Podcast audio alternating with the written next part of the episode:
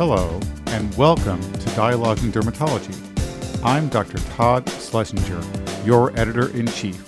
We have another exciting podcast for you today. We hope that you enjoy. From their childhood dreams to the most pivotal moments of their careers, the stories of dermatology's most influential leaders will be revealed through a new series of Dialogues in Dermatology podcasts, Titans of Dermatology. Join us as we explore the personal characteristics, emotions, and messages from dermatologists who have made indelible impacts on the field. This is Julia Baltz. I'm here with Dialogues of Dermatology. I'm interviewing Dr. Algin Garrett for our Titans in Dermatology series. Introduction for Dr. Garrett. He did his undergrad at Bucknell. He then went on to do his medical school education at Penn State, followed by a dermatology residency at VCU, Virginia Commonwealth University, and Mohs Surgery Fellowship at the Cleveland Clinic. He returned to VCU after finishing fellowship, where he went on to become the chairman from 1992 to 2018. Dr. Garrett, welcome. Thank you so much for joining us today. Well, thank you very much for having me. It's a pleasure to be interviewed by you or speak to you today. Absolutely. Pleasure is mine. So the first thing I'd love to hear about is a little bit on your childhood. Where did you grow up? I grew up in Harpers Ferry, West Virginia. I think a lot of people know that for its historical significance. Very small community. Harpers Ferry is approximately 2,000 people. A very small public high school. So I spent my first 12 years of education in Harpers Ferry. Not a lot to do there except enjoy the outdoors and enjoy fishing, which I did usually every weekend. We lived, Harpers Ferry is right at the merger of the Shenandoah River and the Potomac River, and every weekend we were either camping or hiking. From Harpers Ferry, actually, that's when I went to school at Bucknell. I actually played basketball undergraduate there. That was at a time when freshmen couldn't play, but I played basketball at Bucknell under a basketball coach that many people know. Jimmy Valvano was a coach that was well known at North Carolina State. So he was at Bucknell for a couple of years. So I said the first part of my life was very much entrenched in West Virginia, and a lot that happened in West Virginia. So I won't say those are the formative years, but those are the years that was formed a significant part of the background in my life. Absolutely. I want to grab something you said here. So I understand you played under Jimmy V, and I heard you showed up in his autobiography. Is that true? Yeah, it was. You know, it's amazing how you impact people, how you impress people, because you never know who you, but he did mention me in bio. So he had very kind words to say about my stay. I never thought I was that impressive as a basketball player, but he had very kind words to say about me. So it was in his bio. That's impressive. That's impressive. Going back to your childhood in West Virginia, how did your childhood impact your desire to become a physician? Well, Harpers Ferry in West Virginia in general is a community that is, you have to remember the history. West Virginia is part of Virginia. It's separated from Virginia, and it's separated from Virginia for a reason. And honestly, growing up in Harpers Ferry, there weren't a lot of good memories because there were a lot of unpleasant things that happened related to some of the issues we're dealing with now related to race. You know, and as early in life, I think, and with the guidance of parents, you kind of have to have a vision for what you want to do in life, what kind of contribution you can make. You can either get bogged down in being angry or getting even, but certainly I've learned in the last 20 years that neither one of those, anger and hate, gets you nowhere. So it impacted my life because several things happened to me while in high school in regards of being accepted into the National Honor Society, and that's done by your teachers. And if you're the best student in the school for some reason, I think you should be accepted into that society. And I never was. And I realized, quite honestly, I think that was in my junior year, that how life is going to go from here on. You know, you can't be bogged down by that. It's not something that makes you angry, but something that motivates you. Mm. And so I realized that opportunities, even when earned, aren't always given. Mm.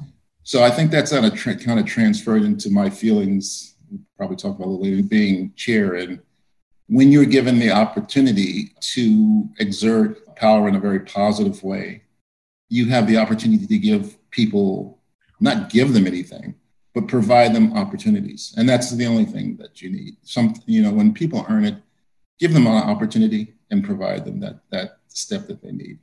So that's why a lot of negative things that occur early in life in West Virginia impacted the way I viewed what I can do in terms of contributing to whatever area. I mean, I didn't know at that time I was going into medicine, but I knew that it was something better than this at that time. Yeah, absolutely. So you didn't come from a family with doctors in your direct family? No, my father was a pharmacist. He actually trained at Howard University. Wow. My mother did 2 years of teachers college, so there were no physicians in family. In fact, we had a lot. My father, actually, who was from Texas, had a lot of educators on his side of the family. He was from Marshall, Texas, and many of his relatives on that side were teachers, educators, on usually a secondary level. I don't recall anyone being in the college level. And my mother's side, actually, she is from Virginia, but raised in Washington, D.C., and my mother didn't complete school. I don't think there was anyone on that side actually that completed four-year college. So no, I had no professionals, especially medical field, in my background. So you played basketball at Bucknell and then went on to Penn State. What was that college trajectory like that allowed you to apply to medical school? Where in that time frame? I mean, I think any of us who did any kind of sports, it's so all-encompassing. I mean, I've always been a very open-minded person, but I think college probably was the best 4 years of my life in terms of growth. And you meet people, and I've met a friend that's been a friend for years. And so you meet people and you get exposure to folks. And, you know, I came from a very small school in Harpers Ferry. And you think you're a big man on campus when you come from a small school, but then you go to a really good school and you realize, everybody's a big man on campus. A lot of the students at Bucknell had exposure to topics and opportunities that were never provided in terms of scholastic opportunities. So I think that was actually a period of time when I had probably the greatest growth in my life. And what was even more impactful, I think Bucknell was an excellent school. I mean, the learning there and what was taught there and the education I got really was a springboard to medical school. Medical school was, as you know, voluminous. It's not particularly hard, but it's voluminous. You just have to be organized. You have to spend your time correctly. You know, there are a few geniuses. I remember some of my colleagues in school that I remember I used to sit in the lecture hall, and there was one particular, I won't mention his name because I don't know if that I should, he used to sit in the very last row of this lecture hall smoking a pipe. That's when you were allowed to smoke, with his legs up on the chair. And I don't think I ever saw him take a note. But he's now the director of neurosurgery at Penn State. So, you know, it's just a voluminous work, but it's good. It was a good 4 years, and it was a good springboard, excellent training, getting to meet all sorts of people, getting to understand people. I think that was the most important lesson that I learned.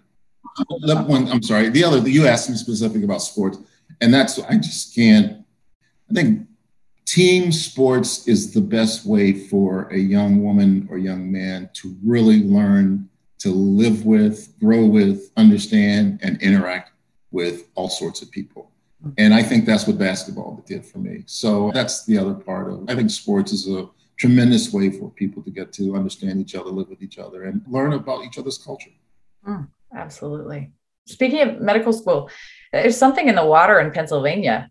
I mean, in terms of Mohs surgery, I heard a rumor, particularly you roomed with Vic Marks at one point in medical school, or you guys overlapped? Actually, Vic and I were at Bucknell at the same time. The story that Vic tells me that he actually tried out for the basketball team at Bucknell and realized when he was competing against us that probably it was best he concentrate on his scholastic endeavors and not play basketball. So when we were finishing up, he contacted me actually. I got into Hershey Medical School, and he called me and contacted me, said, would you like to room together? And I said, that would be great. So the first 2 years of our lives, and that was actually a formative experience. That's him getting in touch with me, being together. And for the first 2 years, we roomed together, and then he got married, and Linda wouldn't let me stay with the three of them because they only had a one-bedroom place. But when we were finishing college, I really didn't know what I wanted to do. I mean, I had thoughts of doing ENT, I had thoughts of doing ophthalmology, and I actually and started interviewing in radiology. I don't even know where that came from. I'd interviewed at George Washington Radiology. And Hershey was starting, it was called Hershey Medical Center of the Penn State. It's now called the Penn State College of Medicine. But at Hershey, they were just starting a dermatology program. And they have brought Dr. Donald Lookingbill in to start the dermatology program. And when I went into dermatology, nobody, I mean, it wasn't a glorious specialty. You know, the people, when I told them I was interested in dermatology, they said, well, don't you become a real doctor? Ooh.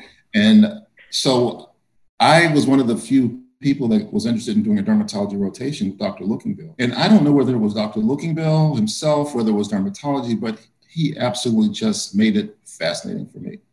And I immediately stopped interviewing in radiology and said, I'm going to interview in dermatology. So I got into dermatology. And when I told Vic, I said, Vic, you know, I'm going to go into dermatology. And he's one of the ones, he said, why don't you become a real doctor? So he went on to the prestigious program at Mayo Clinic, did internal medicine. And 2 years later, I got a call and Vic said, you know, Algin, this dermatology thing, I think I'm interested in that. So he ended up going to dermatology. And about 2 or 3 years after that, we didn't have a surgeon at our program at VCU. So I said, you know, this is an opportunity for me to build something from the ground up. I was very interested in surgery. So most of my vacation time, I actually spent going to different offices or surgical offices, getting a baseline experience. And I called Vic and I said, Vic, you know, I'm really interested in this surgery thing. I think I'm going to do Mohs Fellowship. And he said, oh, okay, go ahead. I'm going to do dermatology. And then I got a call 2 or 3 years later. Vic said, you know, this surgery thing, this Mohs surgery thing, I think there's something to that. I think I'm going to do the fellowship. So he did his fellowship in Nashville. So we've remained friends and we've kind of remained, our careers have paralleled each other, right. Which has been, it's enriched my experience as a Mohs surgeon. Absolutely. So you talked about Dr. Lookingbill and that mentorship. I think for a lot of us, mentorship has been so important in dermatology. Having that one person who sets off that spark. You know, you've talked about Vic, you've talked about Dr. Lookingbill. You know, who do you think really helped you and inspired you to continue on that path? Well, I really think that Dr. Lookingbill started, most of my friends will tell you I'm not a quiet person, but I think I'm an introvert. And that wasn't very helpful when I was in medical school because most of the people were brash and outspoken, and I was never really like that. But one of the things that Dr. Lookingbill recognized that, but he said he thought he saw some characteristics. He said, I think you would be a good dermatologist. I'm very willing to support you. So he wrote me a very nice, insightful letter. So he's basically the person that kind of launched my interest in dermatology.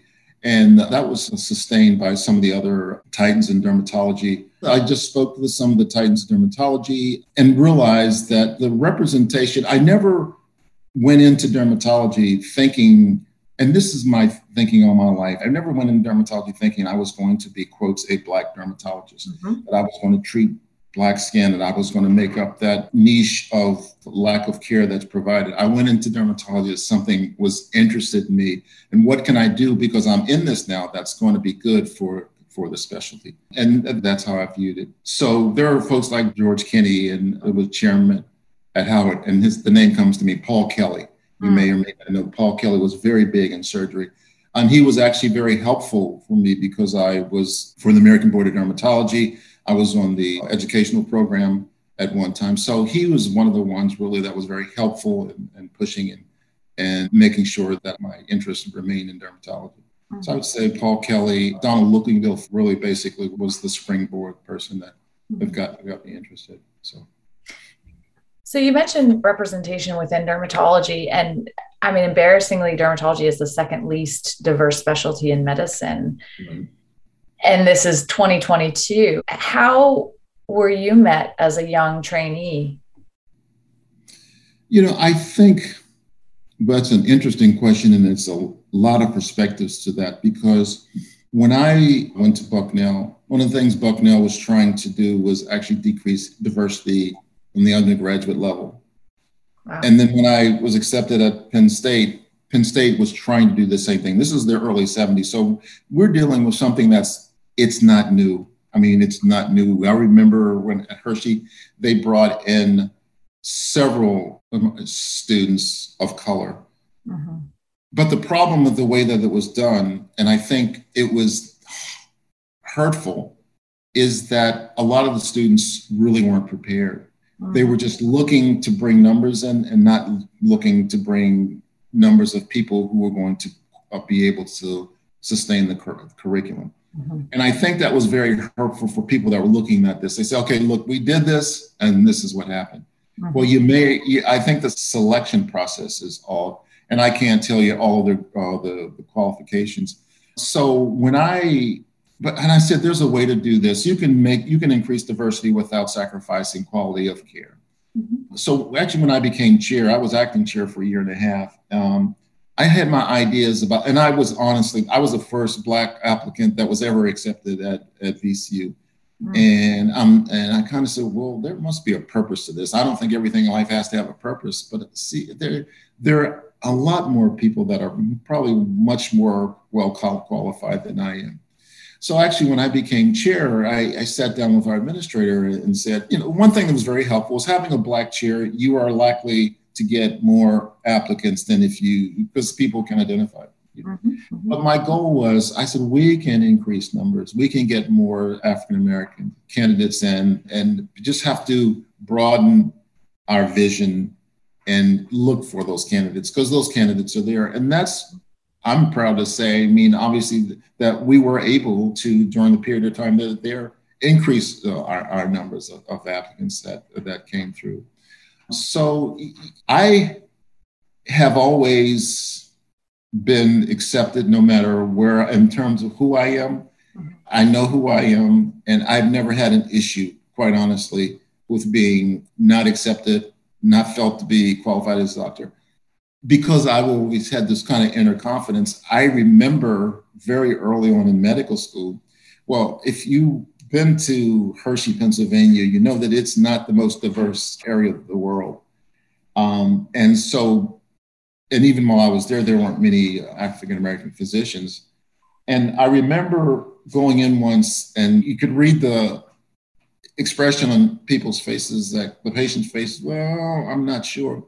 And I very early on decided that this isn't my problem, mm-hmm. because I'm a good physician. Mm-hmm. This is their problem.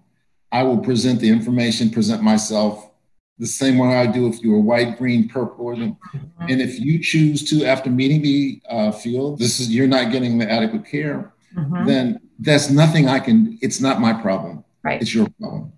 And honestly, I can't think of, I'm sure maybe something happened behind my back, but I could maybe remember one incident in my time in medicine where somebody, where I felt that for some reason I was slighted, my feelings were hurt because of this color. And I just, maybe people sense if you have a sort of an inner strength or confidence, not reserved. So I pretty much all my life have been able to negotiate most situations truly without feeling that you have to, a lot of people don't think about this, but sometimes you do have to interpret how people are reacting to you, but you have to take 3 nanoseconds and reflect on that. Now, is that me? Is it them? Is it they had a bad day? Is it?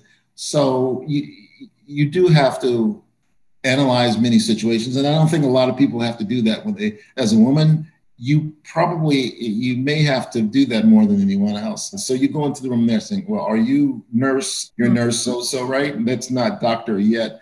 So you have to get over that hump of being insulted, because most of it is education. People that have that in mind is most of it's education. Other is culture, other exposure. I was in, when I left VCU in 2018, I worked at Geisinger, a health system in central Pennsylvania at State College. And State College is not the bastion of diversity or open-mindedness. So some of that creeps in, but I think people sense if you're doing a good job, how you're treating them. So I really, and for the last 50 years, I've always said, and I tell the nurse, it's not my problem. Uh-huh. If they can't handle that, they can't deal with that. They've got multiple choices of physicians they can get, but that's not my burden to bear. Hmm. I know that I can do a good job. I know that I can treat what this person has. I just, you know, but it's not my problem if they just can't get over the fact that you're, if you're a woman or if you're black, or if you're purple or whatever. Mm-hmm. So that's a long answer. I don't know. You can condense that. It's a long answer. I think that's fantastic. And I think that's good advice too, because I think we all, a lot of us do come across microaggressions in medicine where you have to take that moment back and say, okay, but what am I here to do? I'm here to provide great care. That's exactly what you have to, that's your role. Your role here is to provide great care. Mm-hmm. And if you do that well, I think usually things work out. So. That's great. Great advice. I want to touch a little bit on your time as a chairman. How did that come about? Were you someone who said, you know, I aspire to be a chairperson one day? How did that? I never said I aspired to be a chair, honestly.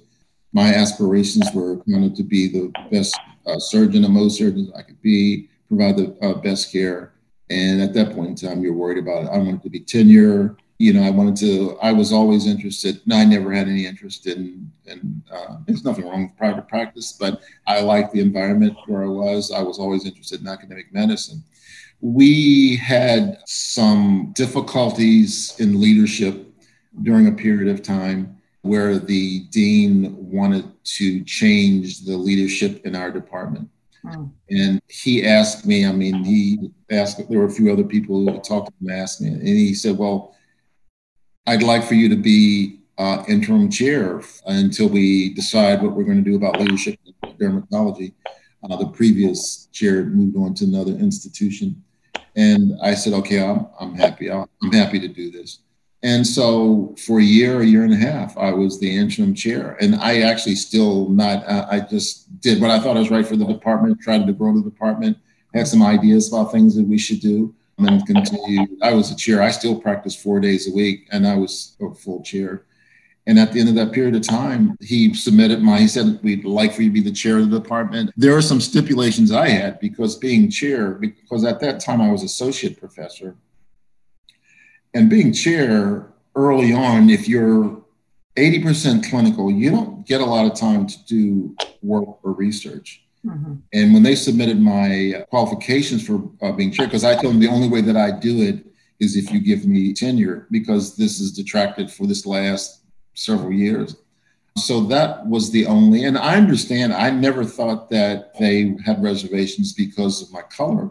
They had reservations because I didn't have specifically the number of publications that they wanted on CV for. But I said, the only way that I'll do it, if you give me a chair, I'll do it. So really, it was never my intent to be chair. It was, I guess someone saw that there was a capabilities, some leadership skills, and asked me to do a job. And I would think that they selected me because I did a pretty good job. I think I did a really good job, actually, quite honestly. But because we were able to, there's some things I didn't accomplish that I wanted to do, but we were a small department, but we had a good administration department, and we were able to get some things done. Absolutely. And for our listeners, you were the first African-American chair in dermatology, and not lost on me as a native Virginian in Richmond, which is the capital of the Confederacy. I mean, do you feel like you were met with any resistance from anyone? Or Oh, there was in the academic community. I don't think so. There was a lot of resistance in the Richmond community. I mean, it starts when I first moved to Richmond, when we would have conferences. There were a lot of entrenched old dermatologists there who felt it comfortable to talk about certain diseases that they felt were prevalent only in certain populations. And there were couple of times where I had to say, guys, there's an African-American in your group now that you have to consider, that your discussions, I don't think are quite appropriate for in my presence. If you want to have that discussion on the street, that's okay.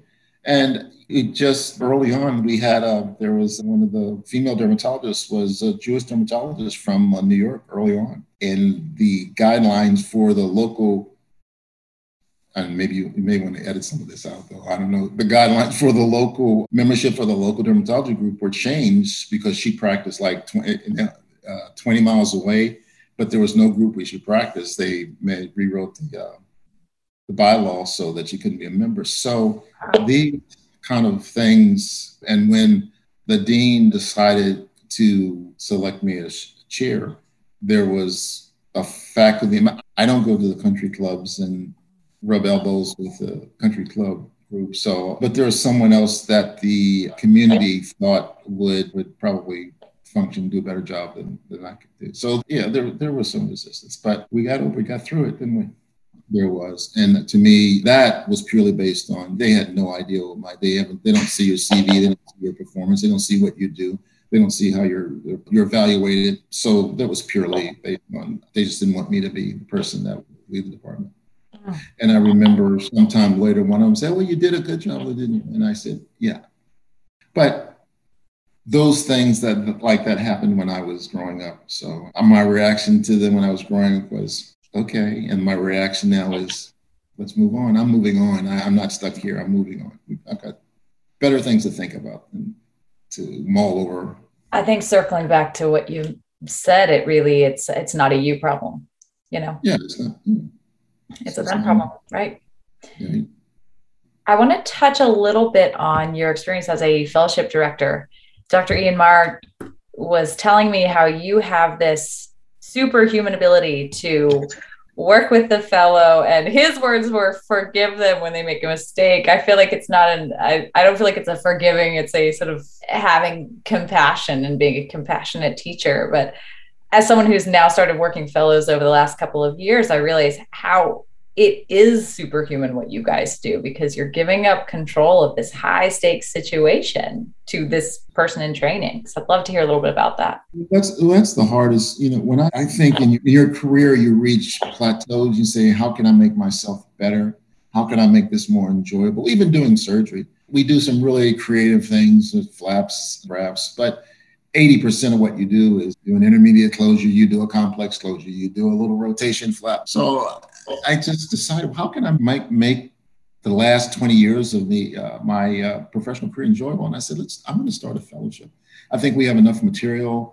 I think I have reached a level where I have enough, a skill level that I can transfer some information.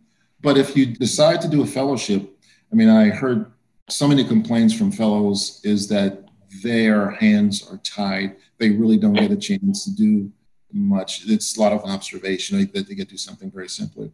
What you have to decide to do, okay, I'm not going to totally relinquish control for the patient to the fellow, but I'm going to let the fellow, as long as he doesn't cut the facial nerve or inject in the bulbar or as long, you know, I'm going to let the fellow kind of learn from with supervision, because I never was not there. But I would always tell him, I said, I wouldn't do it that way. That's the way you can do it.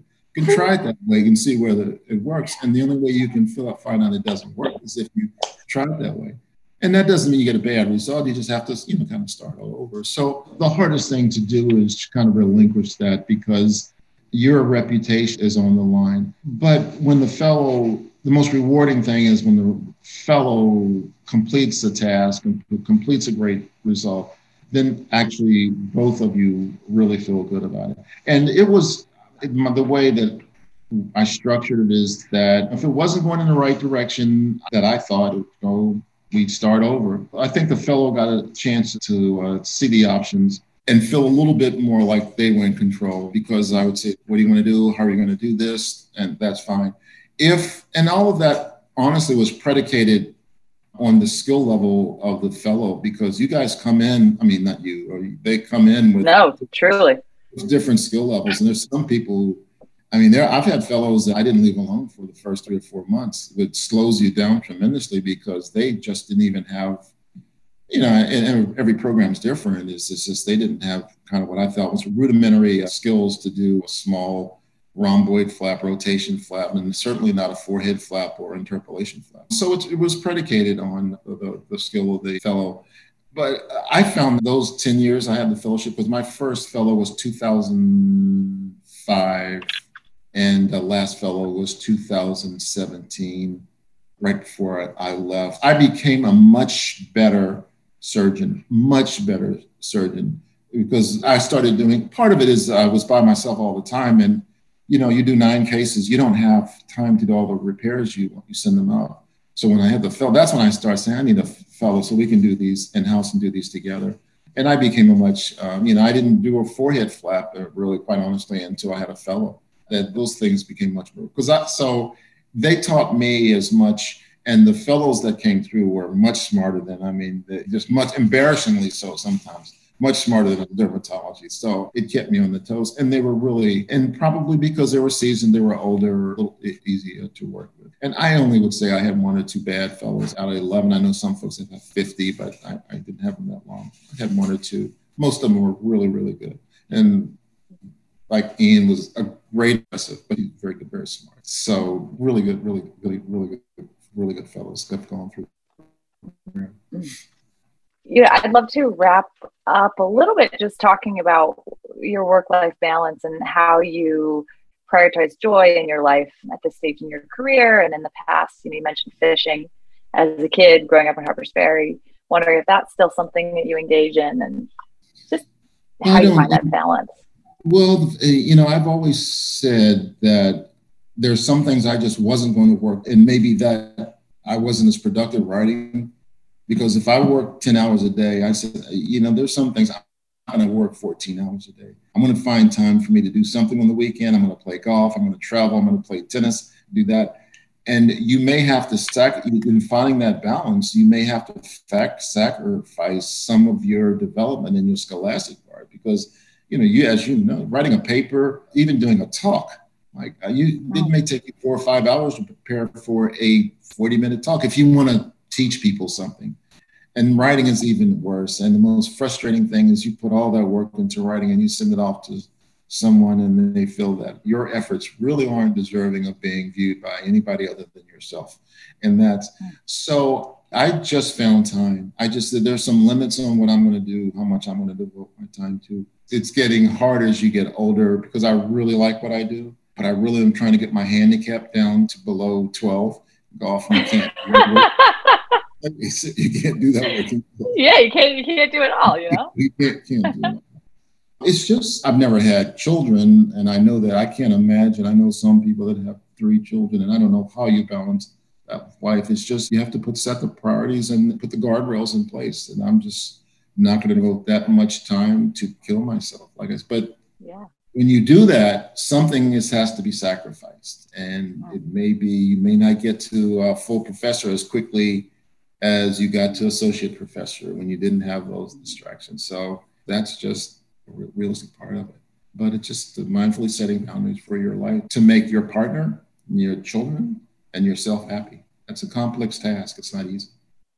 Oh, no, I think that's very well put. I had a conversation recently with John Albertini, and he made the comment, we spend all this time in medicine looking at the light at the end of the tunnel, but we don't actually get out of the tunnel, right? That's true. Yeah, that's true. I think that's something we all need to remember, like you said, making that time and deciding where the sacrifices are on both sides. Yeah, absolutely. Well, Dr. Garrett, I could speak with you all day, but I suspect that you have other things to do. This has been an absolute pleasure for me, immensely rewarding. I know it will be for our audience. Do you have anything else you would want to add to our discussion? Words of wisdom for young and old dermatologists alike who will be tuning in? No, just mostly what we've just talked about. I think really right now I chair the diversity task force for the Mohs College, and we're dealing with a really very complex issue in dermatology now, and it's not just changing numbers. When you're looking at trying to increase diversity, it's changing culture, changing people's attitudes, and like I said, I've been kind of enmeshed in this since I remember in 1974 when I went into medical school, we were trying to do the same thing. And honestly, I can tell you, I'm not sure things have changed a whole lot, because obviously the numbers have. So I think it's such a complex issue, but it's one I think we need to keep in our sights, one that we need to try to, because I do think it makes medicine better, thanks to the practice of medicine better. And I think it just makes us better as holistically as a society. So as we move forward with the issues of equity and diversity, just be mindful and don't lose the sight of the goals I think we're all trying to attain for society. Absolutely. Absolutely right. I mean, we have so much data on how our outcomes are better for our patients when we are more diverse workforce, mm-hmm. and how much more innovative we are and creative we are. And so now, as especially, right, this is a call to action to actualize those changes. That's well, thank you. We hope you have enjoyed this edition of Dialogues in Dermatology. This is Todd Schlesinger, your editor-in-chief. For more podcasts, including bonus issues, check us out online at the website of the American Academy of Dermatology or through the Dialogues in Dermatology app. You can now also sync your subscription to your favorite podcast app. New podcasts are released each week in addition to our monthly JAD podcasts. We hope you enjoy these new options for listening to Dialogues and the increasing content for your listening pleasure. Thank you.